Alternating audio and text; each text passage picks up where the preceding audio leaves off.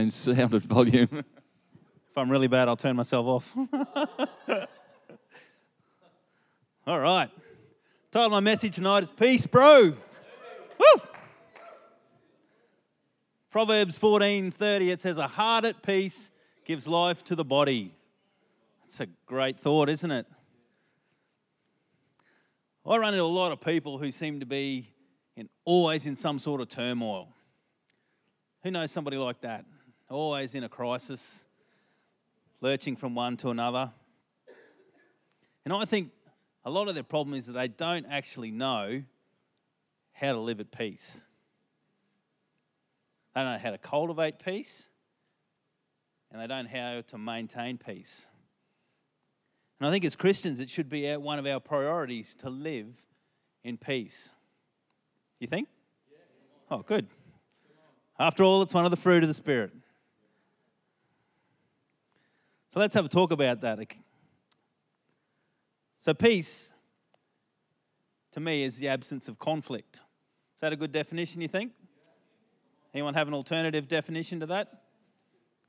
So, the Oxford one had something about a state of tranquility or the absence of war. But I just like to say it's the absence of conflict. To understand this properly, we need to understand that there's external conflict, things that are going on outside, and there's internal conflict. I think we can appreciate the difference between those two. And conflict can take many forms. It can be physical, it can be emotional, it can even be spiritual. And we know that external conflict can definitely affect our internal. Things happen on the outside, can affect us on the inside. But they can be separate processes. We can experience the full spectrum of external conflict and internal conflict, and not necessarily at the same time. So there's a bit of a chart there. Who likes charts? Joel does, he's an engineer. Woo!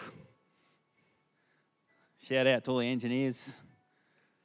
So along the bottom, we have increasing internal conflict. And up the, what's that, the y axis, Joel? Help me out with my maths. That's increasing external conflict. So there's some quadrants there. So down in the left, lower left, we can be at peace externally and internally. If we go up there, we can have external conflict, but be at peace. So, the best example of this is Jesus. He's in the boat, there's a storm raging. All the disciples are packing it. They are going, We are going to die. And then all of a sudden they have this thought Where's Jesus? He's asleep in the lower thing. So, there's a great thought about there's all this external turmoil, conflict, and Jesus is so peaceful, he can sleep in the bottom of the boat. So we go along the bottom here. So you can have no external conflict, but still be in distress internally. There's a story about King Saul. And it was going pretty well for King Saul and the Israelites. They'd pretty much defeated most of the enemies around It was probably one of the most prosperous times that the Israelite people had ever seen, but King Saul was still conflicted. He was so conflicted, he had to call David to come and play his harp to try and soothe his soul. So, even the absence of all the fighting, all of the political nonsense, Paul, oh, Paul, Saul, King Saul, still couldn't be at rest. He wasn't at peace. And then obviously we have the top quadrant there where all hell's breaking loose, either literally or figuratively. And that's affecting us so bad that internally we're at disease as well. So that's the full spectrum there. But as I just pointed out, we don't have to necessarily be aligned with what's going on outside. Internally, we can dissociate with what's going on externally, just a little bit like Jesus did. So, just to reassure you, or maybe not so reassure you, we're not necessarily or we're not promised a world free of conflict. In fact, quite the opposite. We're warned in John 16 33 Jesus said, I have told you these things so that you might have peace. Good. But in the world you will have trouble. That's the old one, two there. I say these things so you'll have peace. But you're going to have a lot of trouble. But take heart, I have overcome the world. Hey, that's the old sandwich, isn't it? Good, bad, good. Hey, who's ever done leadership training and said, oh, always reinforce a negative message with positive? Yeah? Somewhere else in the Bible, Jesus said, You will be hated for my name's sake. So there's a couple little things that says there's going to be some troubles. There's going to be people that aren't going to like you. There's going to be some stuff happen on the outside. But you can have peace on the inside. So we necessarily we shouldn't necessarily ask for the external conflict to be taken away. We should be striving to maintain an internal peace. So, most of us, it's easy to say that down in that bottom quadrant where there's no external conflict, it's pretty easy to be at peace. A Sunday afternoon, it's nice and quiet, we can be at peace. The neighbour hasn't got his music blaring. Hey, Kate, that's Sunday night, uh, Saturday night. The kids are out doing their thing, you just be at peace. But let's also agree that one person's pressure is different to another person's pressure. So let's not get all judgy about what's upsetting one person or what's upsetting another and going, oh, well, you should see my situation. or going, oh, what are you upset about? Hey, you've got these little things to deal with. Right? It's different for everybody. The thing that pushes your buttons isn't the thing that pushes my buttons. The thing that pushes you, squashes you down, isn't the thing that squashes me down.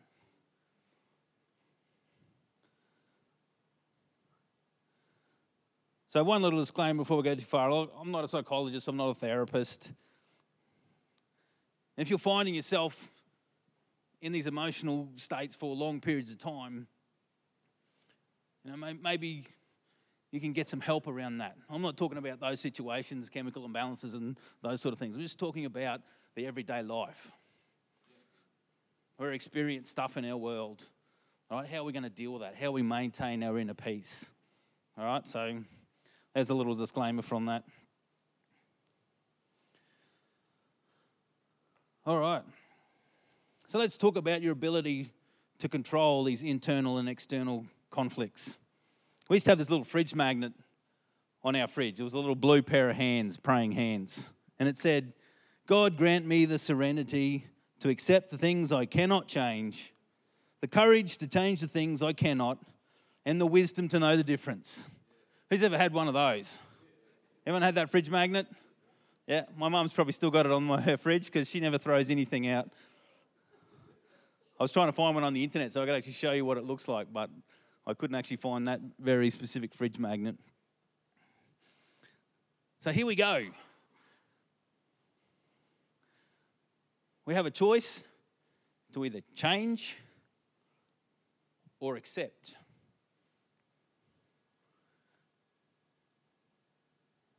And what we really need is the wisdom to be able to understand whether we can change or whether we can accept. Because a lot of times we get really frustrated trying to change things that we actually can't change. And we spend all this energy, we spend all this frustration, we churn ourselves inside trying to affect change when in fact we neither have the influence, the ability, the authority, all these sort of things. So we just wear ourselves out trying to change something that we can't change. Sometimes it's the reverse. Sometimes we just give up and accept something when we actually could change it very easily. So we need to find the right balance, find the wisdom so that we don't either waste all our energy or we don't give up too early.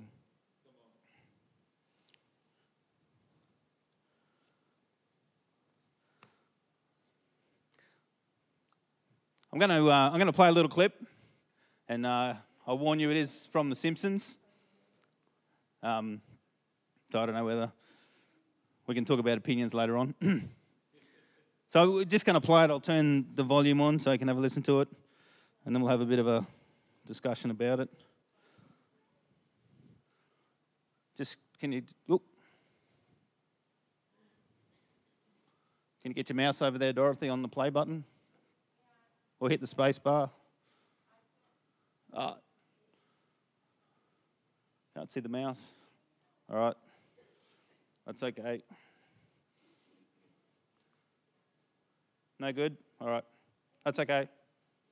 Maybe. Okay. Well, we won't prolong the uninevitable. Who's seen this clip? Who knows what it's about? No? No one? All right.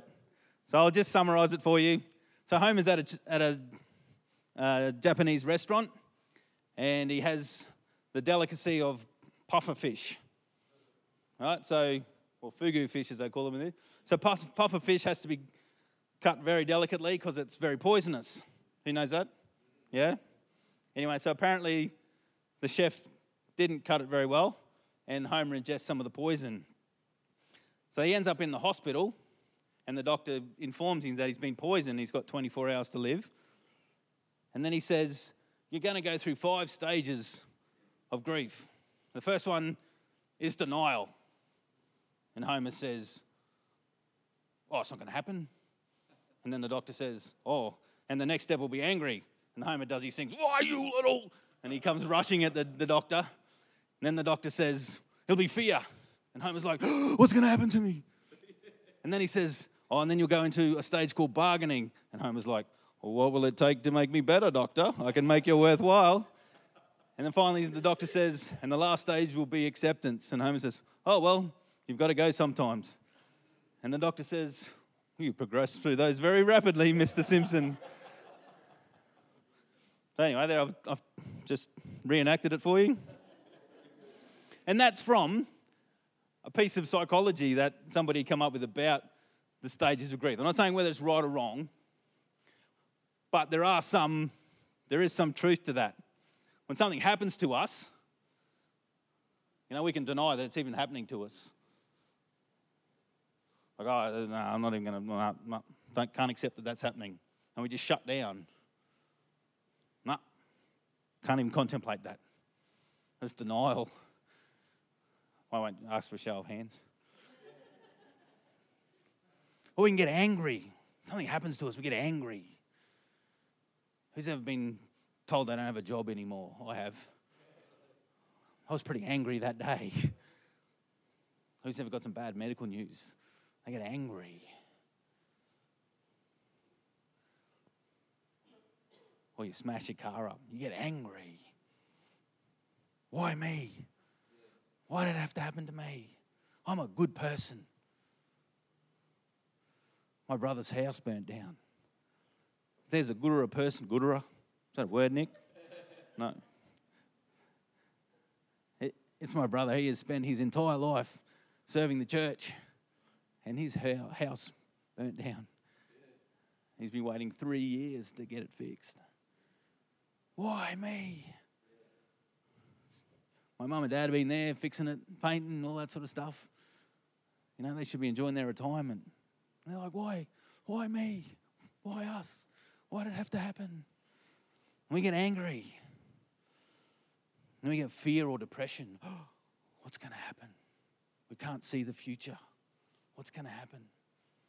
We get so depressed, we're like, I don't know if I can carry on. I don't want to carry on. Any of these ringing a bell? All these stages of internal conflict. When something that happens outside starts working inside. Or we start bargaining with God. Who's ever bargained with God? I will read your Bible 100. How many, what was your streak, Nico? He's got a Bible app that actually records their streak. How many days in a row you've consecutive. What was your, what was your streak, Nico? 111. God, if you heal me, I will read your Bible 111 days in a row. It's gone now. He's down to 12. The irony was he lost his streak by actually doing ministry. I think God's got a sense of humor sometimes. But isn't it true? We bargain with God. You know, you often hear alcoholics or, you know, people like that, they get into such a desperate situation, they go, Well, God, if you get me out of this, I'll give up the drink. and they're trying to bargain with God. All before they get to this acceptance state where they resolve internally, oh, it's happening. I didn't necessarily want to trivialize it. I mean, maybe it was a good thing that the video didn't play. I don't want to trivialize what's going on in your situation. I just wanted to highlight some things that we go through on the way to acceptance. Because when we're in the state of denial, when we're in the state of anger, when we're in the state of fear or depression, when we're still trying to bargain with God, we're not at peace. We're still trying to wrestle and grapple with the external situation. We're not at peace internally.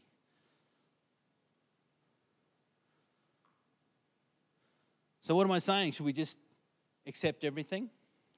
No, not at all. This is where the wisdom part comes into it. Can I change that situation? Or is it something I've got to make peace with and then decide what's next? So, conflict is generally when our expectation isn't lining up with our experience. You like that definition?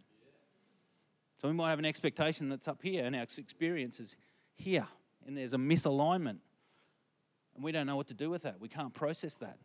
I was expecting my life to turn out like this, and this is how it's turning out. And I can't bridge the gap. So that's when those emotions start coming in. I'm angry about that. I'm a good person, God. Why is my experience here and my expectation up here? Or it's denial going, oh no, I can't believe that. You know, tomorrow it'll happen and they'll come back into alignment and it'll all be right again. Or we start trying to bargain with God. Or what if I become a better Christian, God? Will you get my experience back up to my expectation?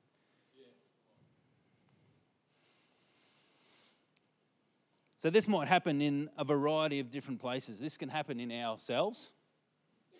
Our own expectations don't line up with where we want to be. It certainly happened with God, But we have an expectation of God and it isn't lining up with what God is actually doing or being or who He is. The most prevalent I see it was with people, other people. We're expecting people to do something and they actually do a different thing. Aren't people funny like that? oh, I was expecting this person to come in and give me a $1,000, but they didn't. And I'm angry at that person. And the last one is about our situation. So let's actually break that down a little bit. So let's talk a little bit about ourselves. Should we change ourselves or not change ourselves? So there's aspects of that that we can change, and there are aspects we can change pretty easily. But there are aspects. Ah, maybe I need a drink of water. There are aspects that we can't change all that easily. So again, we need some wisdom to decide which ones we should. So let's have a look at the Bible. The Bible says we should be all about letting the Holy Spirit work inwardly towards us and produce the fruit of the Spirit love, joy, peace.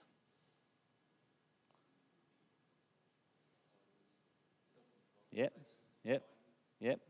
Very good. Yep. Some of you have been reading your Bible, which is great.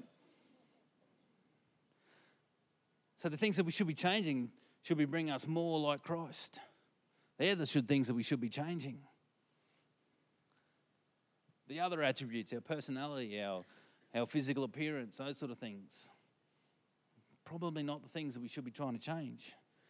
And James has said some stuff around this already. I love that thought about if you're not enough without it, you'll never be enough with it. So if you're contemplating something, you're not enough now already without that, then I'm afraid when you get it, it's not going to change the inside. So, by all means, go and do some exercise. If you want to go and have your nose reshaped a little bit, that's cool. But maybe you need to deal with some of the stuff on the inside as well.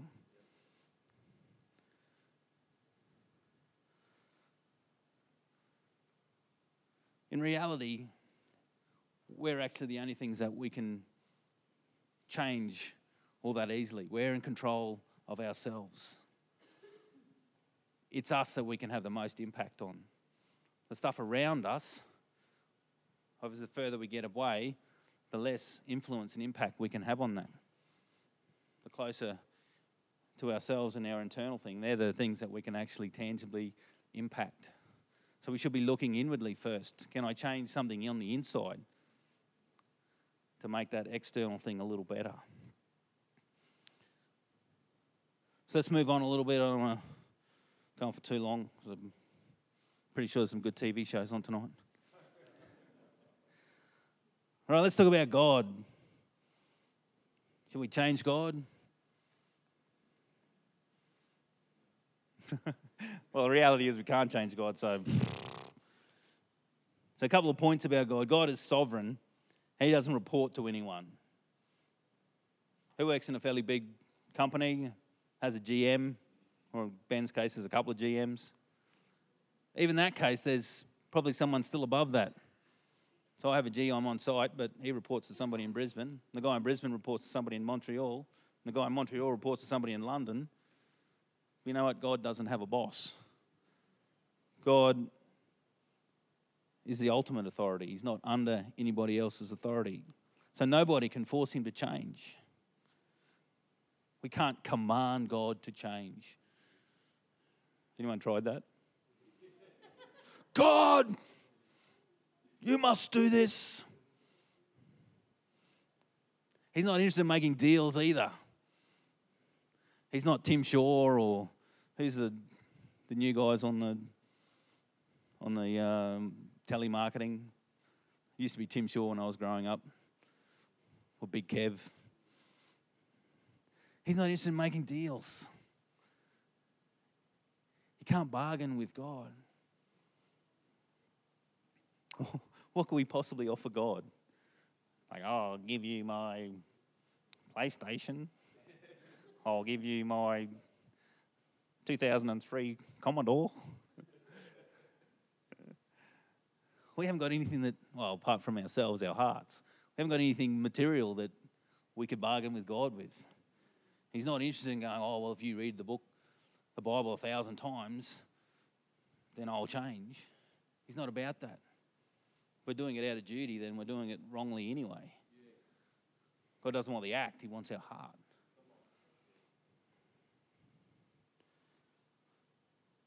We have been given some authority over God's creation, but not Him Himself. So we can prophesy and see things happen in creation, but we can't, we can't make God Himself change. Yeah? Right, God is consistent. God says of Himself, He says, Behold, I am the Lord, I change not. So that's probably a fairly succinct statement there. God's not, not going to change. He does change his mind, he doesn't change his character. There's lots of times in the scripture where, you know, the people made petitions to him and he changed his mind, but he's not necessarily changing his character. God responds, responds, responds to faith, not anger, not frustration, and as we said, not bargaining. You come to him with faith. Come to Him with His promises that He's got in His Word. Appeal to His nature about a loving, fair God, just God, and He might just change His mind. But don't come to Him all angry and shouting at God. Why did you do this to me, God? Don't come in fear. God is not conspiring against us. It says in Jeremiah, His plans are for us are good, so God isn't up there devising all this bad stuff to happen to us to try and make us come back to Him.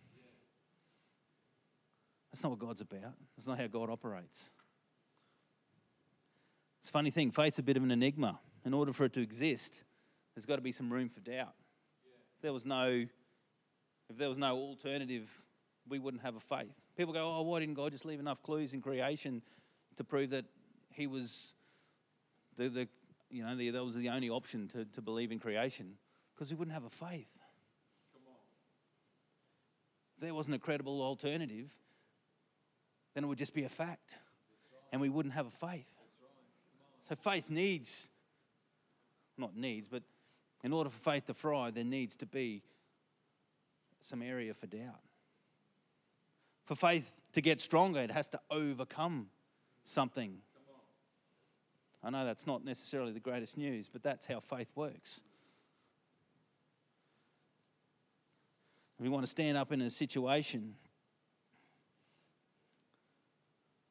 We need to keep exercising our faith to overcome these situations. Otherwise, our faith remains weak, remains as small as a mustard seed, and never grows into that mighty tree. So let's not try and change God. Let's work with God to try and change ourselves and maybe change the external. Let's come to Him in faith, not fear. Let's come to Him in humility, not anger.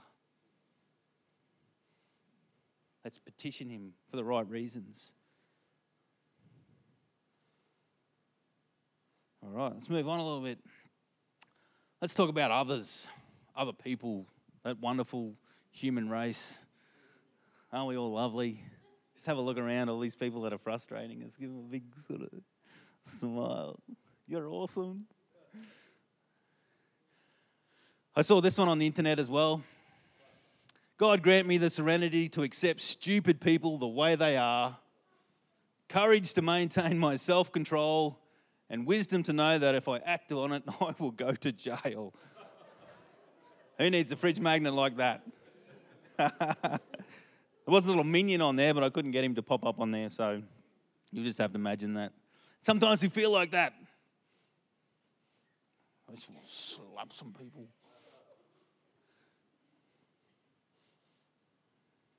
We used to say that love is a verb. Who remembers that?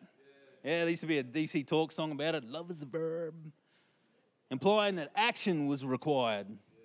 Well, by that same logic, peace is also a verb. Yeah? Peace is not passive. Joey was saying that. Peace is not a passive process. It's not just, I'm going to lay down here on the stage and let peace happen. Come on, peace.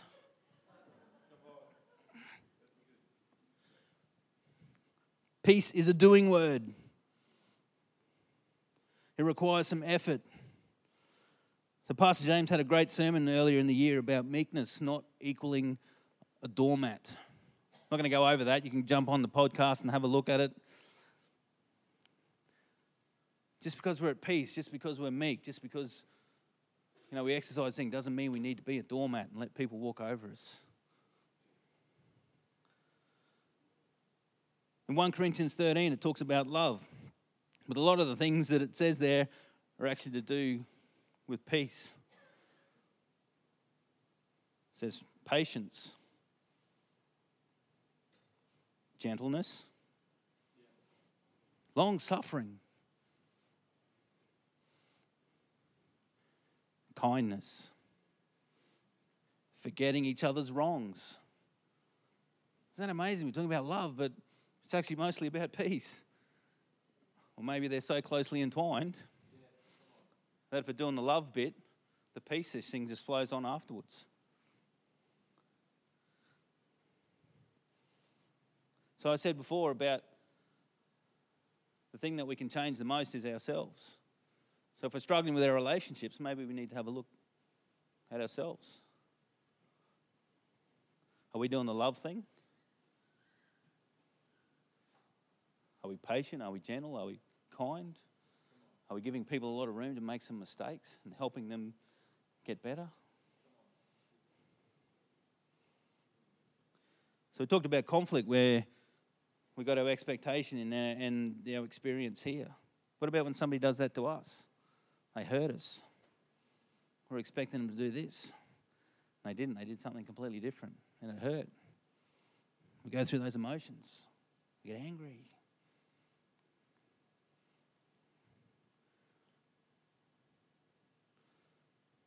So, what should we do in these situations? Should we just accept all of that? I don't think so. That's not scriptural. Paul was pretty clear about how we handle those sort of things. But first of all, we need to realize that we ourselves aren't perfect. Mr. and Mrs. Log in the eye. Just don't knock anybody as you're swinging your head around, okay? Paul says that we shouldn't think more highly of ourselves than we ought to. We've all sinned, we've all fallen short, we've all done stupid things. So we need to come from that place, not the place that the Pharisees used to come from, where we're all that holy. We're all that and some more. Our heart should always be to make the individual come to a better place. Not about making us feel better, putting somebody else down. I read in the Bible that the only time Jesus dealt harshly with people was when they were involved in oppression or, or oppression, sorry, or condemnation of other people. Right. At the woman at the well, you know, he could have went, oh, you know, what are you doing? You've had five husbands. Come here, let me slap you. He didn't. He's very compassionate towards her. We went in the temple there and they're, you know, changing money over in the temple. Jesus was like, no, nah, that's not okay. They were ripping people off. And that's when Jesus got upset. No, he didn't get upset with the sinner who was making mistakes. He got upset with the religious people who were trying to put barriers and obstacles and, and trying to oppress people, trying to you know, make separation between God and, and people, making classes and, and separation. So we want somebody to change. We need to come with the right heart.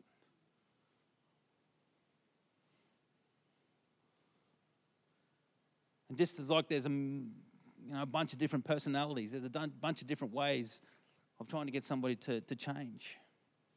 We can't go through all of them, and, and they're all very individual. Who knows that they're, well, who's had children here? Yep. Who knows that the same discipline didn't necessarily work with the same child or different child? So I love to use the example about Nick and Joel. Joel was very social. All we had to do with Joel was just put him in his room. He hated that. He was like, no, I got to talk to people. I got to interact with people. Whereas Nick, Nick could go in there for three weeks. He's like, hey, I'm cool with that. You got to find out how that person ticks. You're to work with them when you're trying to bring a little bit of correction to them. Don't just extrapolate what's going on with you and how you work and, and try and push that on top of somebody else. Anyway. All right, what about a difference of opinion? Who's ever had a difference of opinion with somebody in the church? Should we have the lights on? Should we have the lights off? Should we play Simpsons cartoons and preaching? Should we have a sub? Should we have a guitar? There's going to be some differences of opinion. There's an old saying that opinions are like noses or bottoms, depending on whether you went to a public or a private school. Everyone's got one. Everyone's got a nose, everyone's got an opinion. How would we judge somebody's opinion? Well, the criteria to me is does it bring somebody, me, you, the unchurched, closer to God? So when we're thrashing about over the internet, we've got our particular little theology or little thing, we should be in the back of our mind going, well, is this really important? Is this, is this actually going to bring somebody closer to God or is it just a bit of semantics?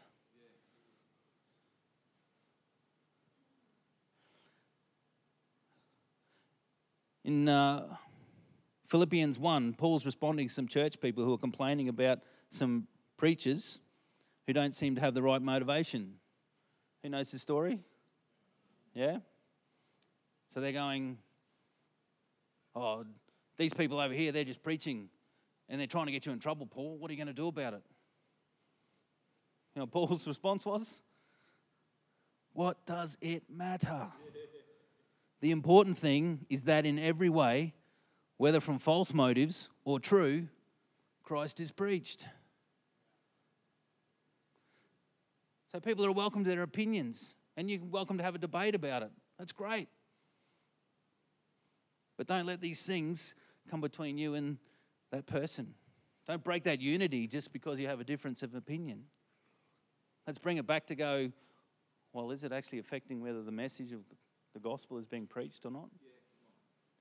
Is it stopping people from coming in the front door and hearing about Jesus? Or is it just a difference of opinion? I see this at work all the time. We've got these little paint pens, and we write on our tubes with these paint pens. And we've got three colours we've got white, yellow, and pink. You would not believe the arguments I see over whether we put white writing on there and pink writing or yellow writing and pink writing. It, it comes up about every four weeks. And I go, what does it matter? As long as you can read the label and you know what's inside that sample vial, what does it matter? And sometimes we get so focused on our differences of opinion that we actually get distracted from our mission. And what's more, we actually get angry with that person. It actually causes a division. And suddenly that person stops coming to church. Or they start rubbishing you. Probably not to your face, but maybe on the internet, Facebook. That's great for those sort of things. So, as Christians, we should be able to handle some differences of opinion, but still maintain the unity.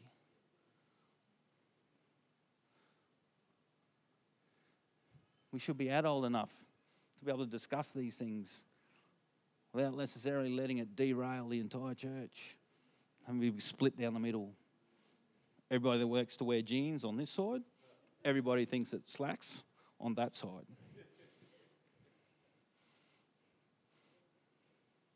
Everybody that likes to wear a hat to church, you can sit over in that corner. All those that don't think that that's acceptable, oh, Ben, you better move out the other side.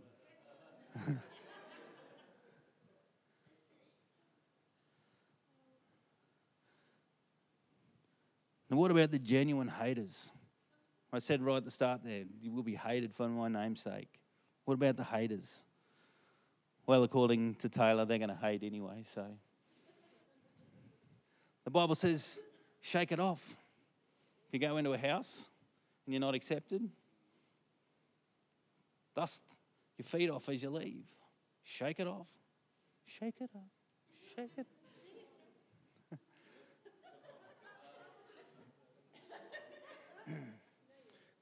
My wife doesn't let me sing, so I've got to do it when I'm preaching. There are going to be people that are going to be dislike you because you represent Jesus and you represent something that, you know, brings them some internal conflict. All of a sudden, your example is not lining up with their experience and you're creating some disharmony in their experience. How's that for flipping it around? And they're like, whoa, I don't like this. So their response is to get angry. So the things that we're going through are the things that they're going through. And they're getting angry at us just because we're showing them a better way. Not that they know it's a better way yet. So we have to learn how to deal with that, shake it off. Let it go.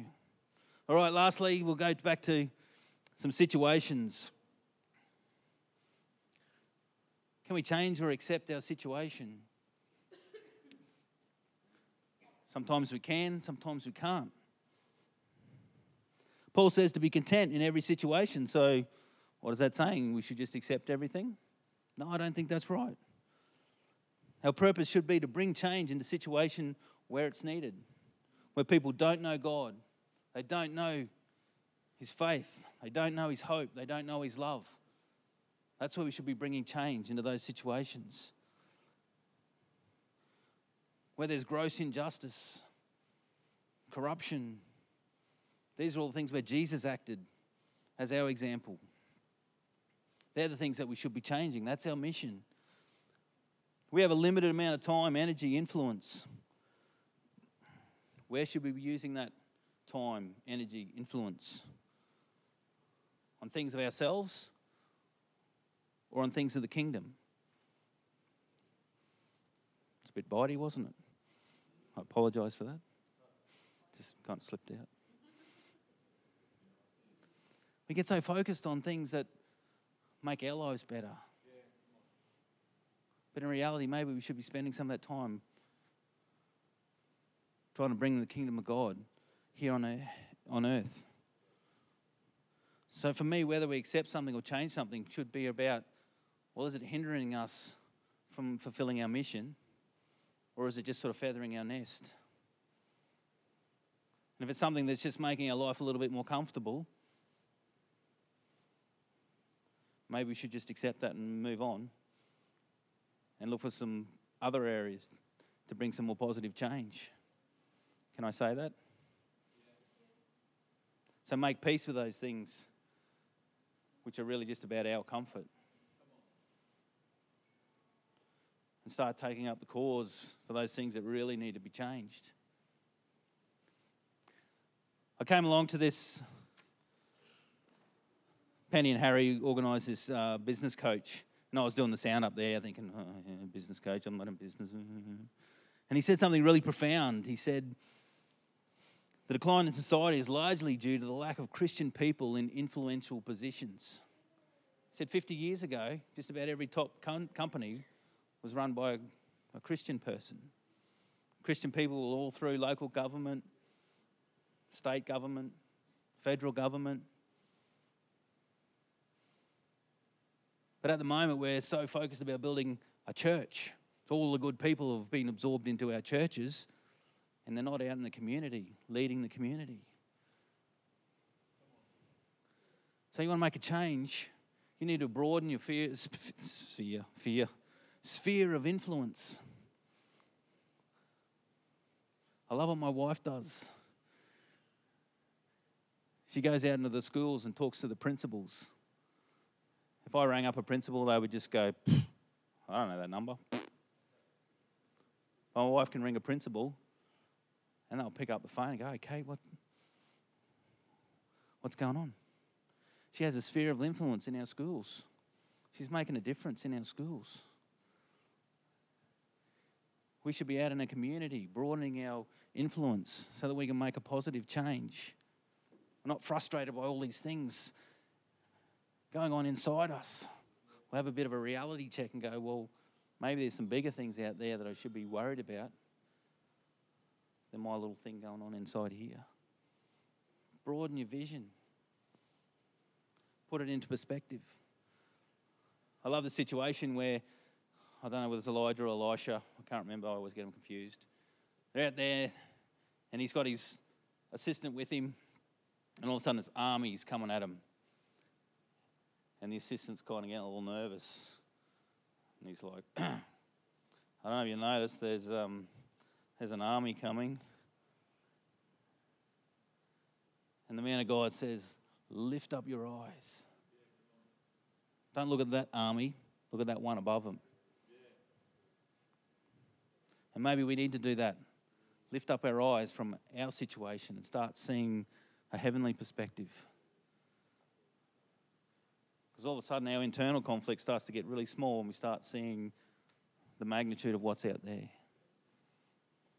the depth of the poverty, the depth of the hunger, the loss. these people that need Jesus. And we're like, oh, you know, I've got this sore foot. And, and when I walk, it really hurts. And I'm not trying to downplay anything, please understand my heart. I'm not trying to downplay any of that sort of stuff. I just wanted to convey a message about maybe there's some bigger things at play. And if you're wondering whether you want to change your situation or just accept your situation and move on, maybe that's the benchmark. Is it just for my own comfort? Or is it something that's genuinely hindering me from doing what God's called me to do?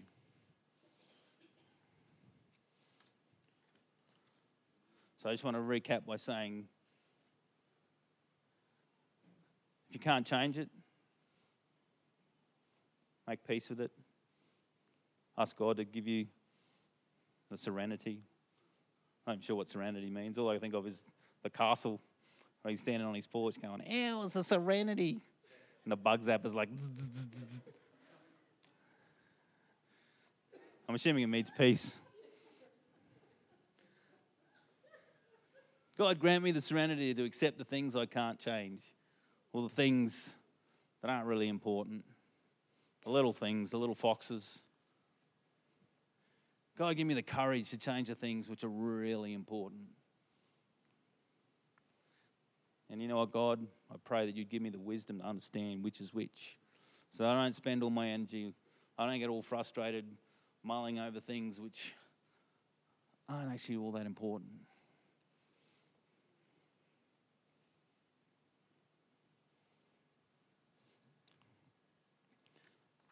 I didn't even pray at the start, Pastor James. How bad was that?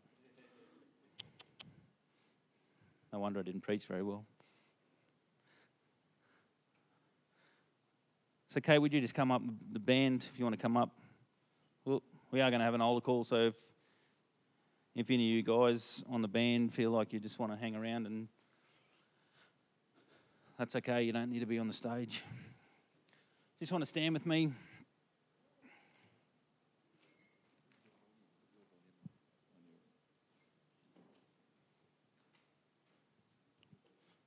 Nico should be able to do that. Where are you, Nick? Right. He snuck out the back. So I put, talked about a bunch of things about accepting or changing things that are to do with ourselves. Maybe you're struggling a little bit with some things you're going through with God.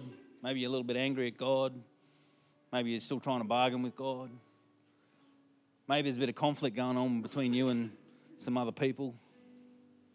Or maybe you've got a situation there where you're struggling to come to acceptance or understanding whether you can change that or not.